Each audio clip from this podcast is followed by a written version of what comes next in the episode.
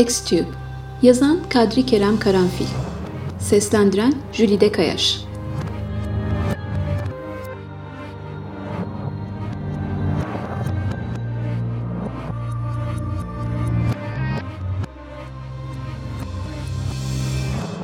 Annem beni aradığında kızıl saçlı hemşire hasta yatağımın az ötesinde sütyenenin kopçasını açmakla meşguldü.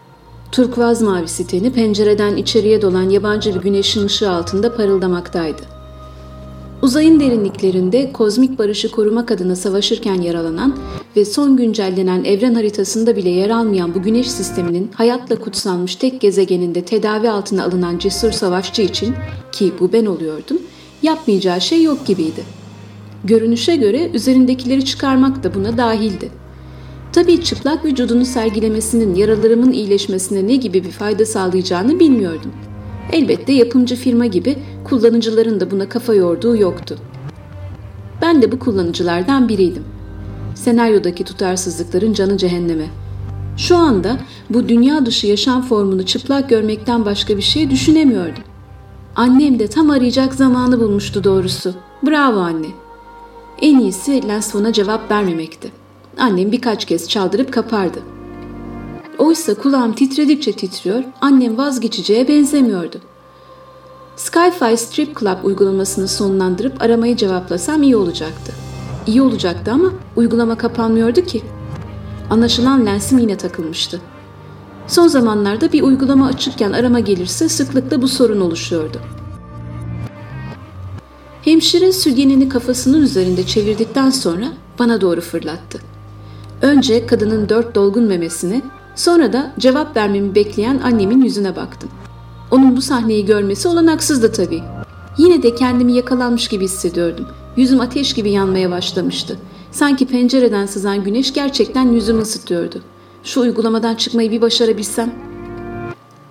Lensim gelen aramaya kendi kendine cevap verince kafamdan aşağı kaynar sular boşaldı. Belli ki bugün beni çıldırtmaya yemin etmişti. Bu gidişte başaracaktı da. Neyse ki kucağıma bir yastık koyacak kadar hızlı davranmayı başardım. Gerçi annem beni görür görmez neler karıştırdığımı anlayacaktı kuşkusuz. 19 yaşındaysanız ve evde tek başınızayken kucağınızda bir yastıkla yatağınızda çıplak oturuyorsanız annenizi kandırmanız olanaksızdır. Oysa annem neler karıştırdığımla ilgilenemeyecek kadar telaşlı görünüyordu. Heyecan içinde bir şeyler anlatıyor ama sesi hemşireye eşlik eden müziğe karıştığından dediklerinden bir şey anlaşılmıyordu. Hemşire eteğinin fermuarına uzandı. Uzanmasıyla da mermerden bir heykel gibi donup kalması bir oldu. Hemen sonra ekranda bir hata oluştu. Kapat ya da bekle yazısı belirdi. Oyalanmadan kapata tıklayıverdim. Hemşire de hastane odası da yok oldu. Rahat bir nefes aldım. Yeniden odama dönmüştüm ve sonunda annemin dediklerini anlayabiliyordum. Duyuyor musun beni? Dedenin vakti azaldı diyorum. Ne yapıyorsan bırak oyalanmadan gel. Duydun mu? Cevap versene oğlum. Duydum anne duydum. Geliyorum hemen. Kapatıyorum burası kalabalık. Çabuk gel oyalanma. Bir an evden çıkmadan önce hemşireyle olan maceramı tamamlamayı düşündüm. Ama bir kez tadım kaçmıştı. Hem lensim yine takılabilirdi. Evde kalıp keyif yapmayı planlarken şu başıma gelene bakın. Hangi erkek gününü dört memesi olan uzaylı bir afetle geçirmek varken dedesinin cenaze kaydı ile meşgul olmak ister? Neden birkaç sokak ötemizde oturduğu için herhangi bir araca binmem gerekmiyordu. Hem yürürken araçların başımın üzerinden geçmesi hoşuma gidiyordu. Hızlı sayılmayacak bir tempoda yürüsem de 13 dakika sonra oraya vardım. Dedemin evi akrabaların ve konu komşunun hologramlarıyla doluydu. İğne atsan yere düşmezdi. Tam bir dijital göçmen olan Haşim dayım bile bir köşede titreşerek dikiliyordu. Dedemin Mars'ta dönüm dönüm arazisi olmasa burada bu kadar kişi olur muydu düşünmeden edemedim doğrusu. Herhalde bir tek babam orada değildi. Gezegenler arası ticaret yapan bir iş adamıysanız kafanızı kaşıyacak vaktiniz olmaz. Üstelik siz de biliyorsunuz ki gezegen dışından bağlanmak öyle ucuz değildir. Babamın hayatta asla boşa harcamayacağı iki şey vardır. Para ve zaman. Ev sahibi sayıldığımdan herkesle tek tek selamlaşmak zorunda kaldım. Çinliler işkence olarak bu yöntemi de kullanmalıydılar. Bir noktadan sonra nefes alamayıp öleceğinizi sanıyorsunuz. İnsanlar sizin ne yaptığınız ve ne yapacağınızla amma da ilgileniyorlar. Yok asteroid madenciliği varken neden uzay turizmi okuyormuşum, yok ne zaman evleniyormuşum, yok babam gibi ticarete atılsaymışım ya, yok bilmem ne. Elbette hiçbirine Mars'ta bir striptiz kulübü açma fikrinden bahsetmedim. Henüz bunu duymaya hazır olduklarını düşünmüyorum. Ne zaman hazır olacakları konusunda da en ufak bir fikrim yok açıkçası. İnsanlardan uzaklaşmak için soluğu dedemin yanında aldım. Geçen ay 157 yaşına basan dedem son teknoloji yaşam destek yatağının içinde sırt üstü yatmaktaydı. Beyaz bir örtünün altından çıkan çıplak kafası dışında bir yeri görünmüyor, tepesindeki ekranda tahmini yaşam süresi 37 dakika yazıyordu. 157 sene yaşadıktan sonra geriye kalan hayatınızın dakikalarla ölçülebilmesi korkunç bir şey. Koca bir ekmekten geriye kırıntılardan başka bir şey kalmaması gibi. Örtüyü açıp yarı mekanik bedenine ve bu bedenden çıkıp yatağın içinde kaybolan kablolara bir göz atmayı düşündüm ama sonra hemen vazgeçtim. Böyle bir görüntü gece kesin rüyama girer. Beni hayatta tutmak için buna benzer şeyler yapmayacaklarından emin olacağım. İsterseniz geri kafalı deyin bana umurumda değil. Kıçına vidalar takılmış bir halde ölmek istememem suç değil herhalde. Kafamı kaldırınca kalabalığın içinde annemi gördüm. İri cüssesiyle hologramları yara yara yaklaşıyordu. İnsanlar iyi ki gerçekten burada değillerdi. Yoksa bir omuz darbesiyle kendilerini yerde bulurlardı. Yanıma ulaşır ulaşmaz annemin ilk işi bana çatmak oldu. Oğlum e imam nerede? Yüzüne boş boş bakınca tepesi attı. Her şeyi illa benim mi düşünmem gerekiyor? Bir şeyi de kendin düşün. Kime çektim bilmiyorum ki. Of of. Kime çektiğimi çok iyi biliyordu ya. Neyse böyle bir anda onunla tartışmak doğru olmazdı. Ne yaparsam yapayım haklı çıkamazdım. İtiraz etmeden dediğini yapmaya karar verdim. Dedemin bilgilerini girip E imamı eve bağladım. Beyaz bir cübbe içindeki adam kısa bir konuşmanın ardından dedemin başında Kur'an okumaya başladı. Arapça sözcükler duvarlarda yankılanınca eve sessizlik çöktü. Herkesin yüzüne bir hüzün yerleşmişti. Anlaşılan ilk kez o zaman ölümle randevusu olan birinin evine bağlandıklarının farkına varmışlardı. Dedemden iyiden iyiye uzaklaştılar. Sanki ölümün dedemle birlikte ona yakın duranları da götüreceğini düşünmekteydiler. Ben mi? Ben hala dedemin yanındaydım. Böyle bir şeye inanmamı beklemiyordunuz herhalde. 22. yüzyılda yaşıyoruz. Elbette annem de yanımdaydı. Dedemin elini tutuyordu ama gözlerini bana dikmişti. Ona bir kez daha boş boş baktığımı görünce kaydediyorsun değil mi oğlum diye sordu. Yüzünde sakın bana hayır deme dermiş gibi bir ifade vardı. Amanın bu kayıt işi tamamen aklımdan çıkmıştı. Oysa buraya çağrılmamın asıl nedeniydi.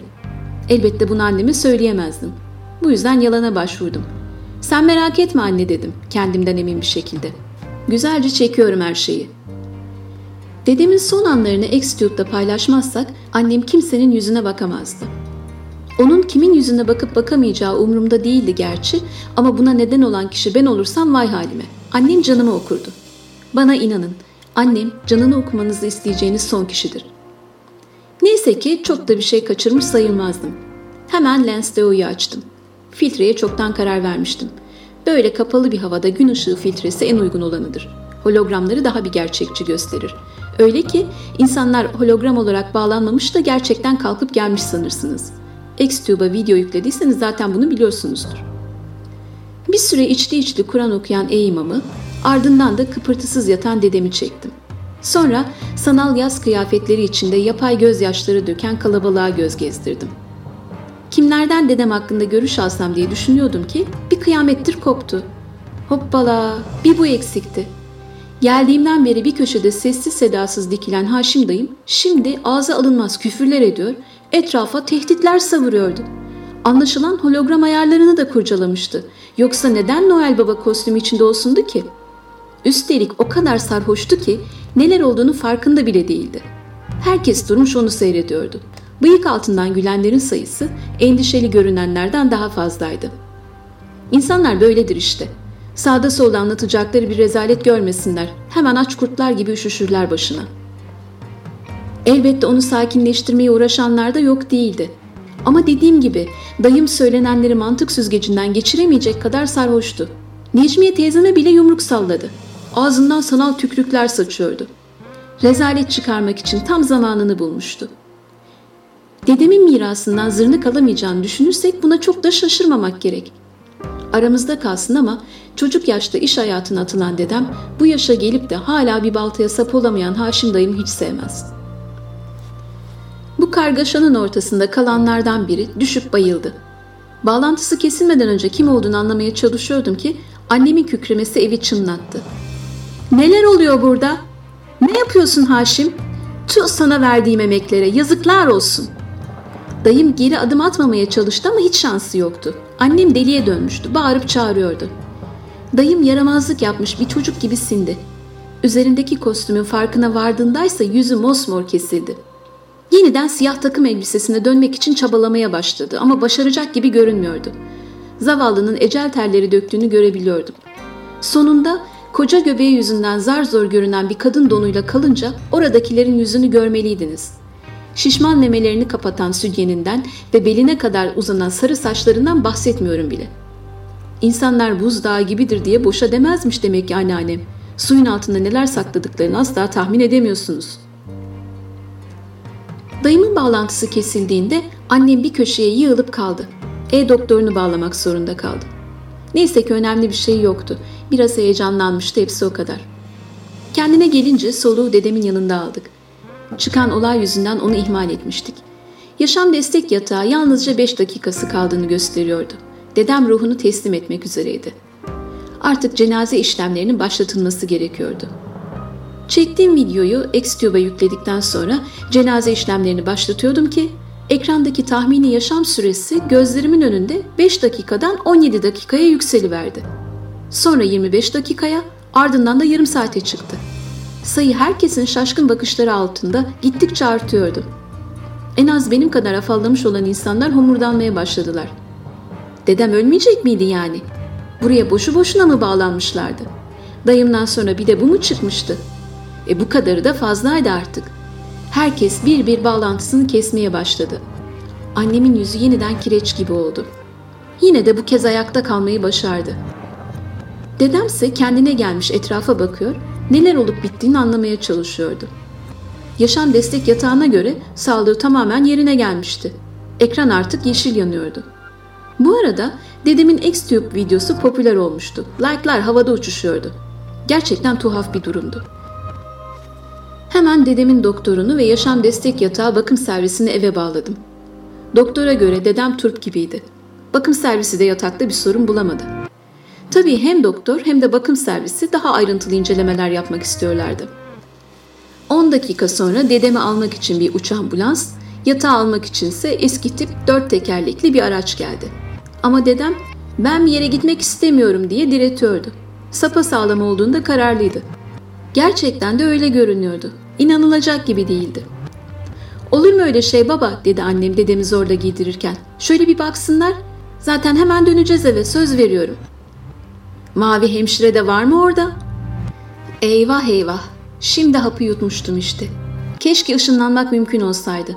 Herhalde dünyanın öbür ucuna ya da ayın karanlık tarafına ışınlanır, uzun bir süre ortalarda görünmezdim. Hangi hemşire diye sordu annem. Bir şeyler söyleyip konuyu değiştirmeye çalıştım ama işe yaramadı. Mavi hemşire dedim ya, sağır mısın kızım diye çıkıştı dedem annemin elinden kurtularak. Ben mavi hemşireyi istiyorum. Size söylemedim belki ama Skyfi Strip Club uygulamasını dedemin lensine yüklemiş olabilirim. Ne yani? Dedemin son anlarını mutlu geçirmesini istemem suç mu? Hem uygulamayı açabilmesi de başlı başına bir mucize. Kim bilir belki de ona umduğumdan büyük bir iyilik yapmışımdır. Dedem belki de mavi hemşireyi görünce ölümün kapısından dönüp böyle dikildi ayağa. Annem bana seninle evde görüşeceğiz dermiş gibi bir bakış attığı sırada lens fonum çaldı. Arayan babamdı. Annem görüntüsünü dışarıya vermemi istedi. Babamın pancar gibi kızarmış yüzü odanın ortasında belirdi. Kulaklarından duman çıksa yeriydi. Bu rezalet nedir? Nasıl yüklersiniz bu videoyu Xtube'a? Amanın hemen silmeliydim o videoyu. Ölmeyen dedemin X-Tube'da ne işi vardı? Merak etme baba dedim hemen siliyorum. Babam beni es geçip anneme döndü. O kardeşinden bu kadarını da beklemezdim doğrusu. Rezil etti bizi herkese. Umarım işlerim kötü etkilenmez bu kepazelikten. Yoksa sorarım ben o serseriye. Anlaşılan babam henüz dedemin ölmediğini bilmiyordu. Onu böylesine kızdıran video değil, videodaki dayımdı. Ben o telaş içinde çektiğim videoyu hiç kontrol etmeden Xtube'a yüklemiştim. Aferin bana. Demek video bu yüzden like almayı sürdürüyordu. İçinde dedem değil, rezalet çıkarıp sonunda kadın çamaşırlarıyla kalan 100 kiloluk bir adam olduğu için.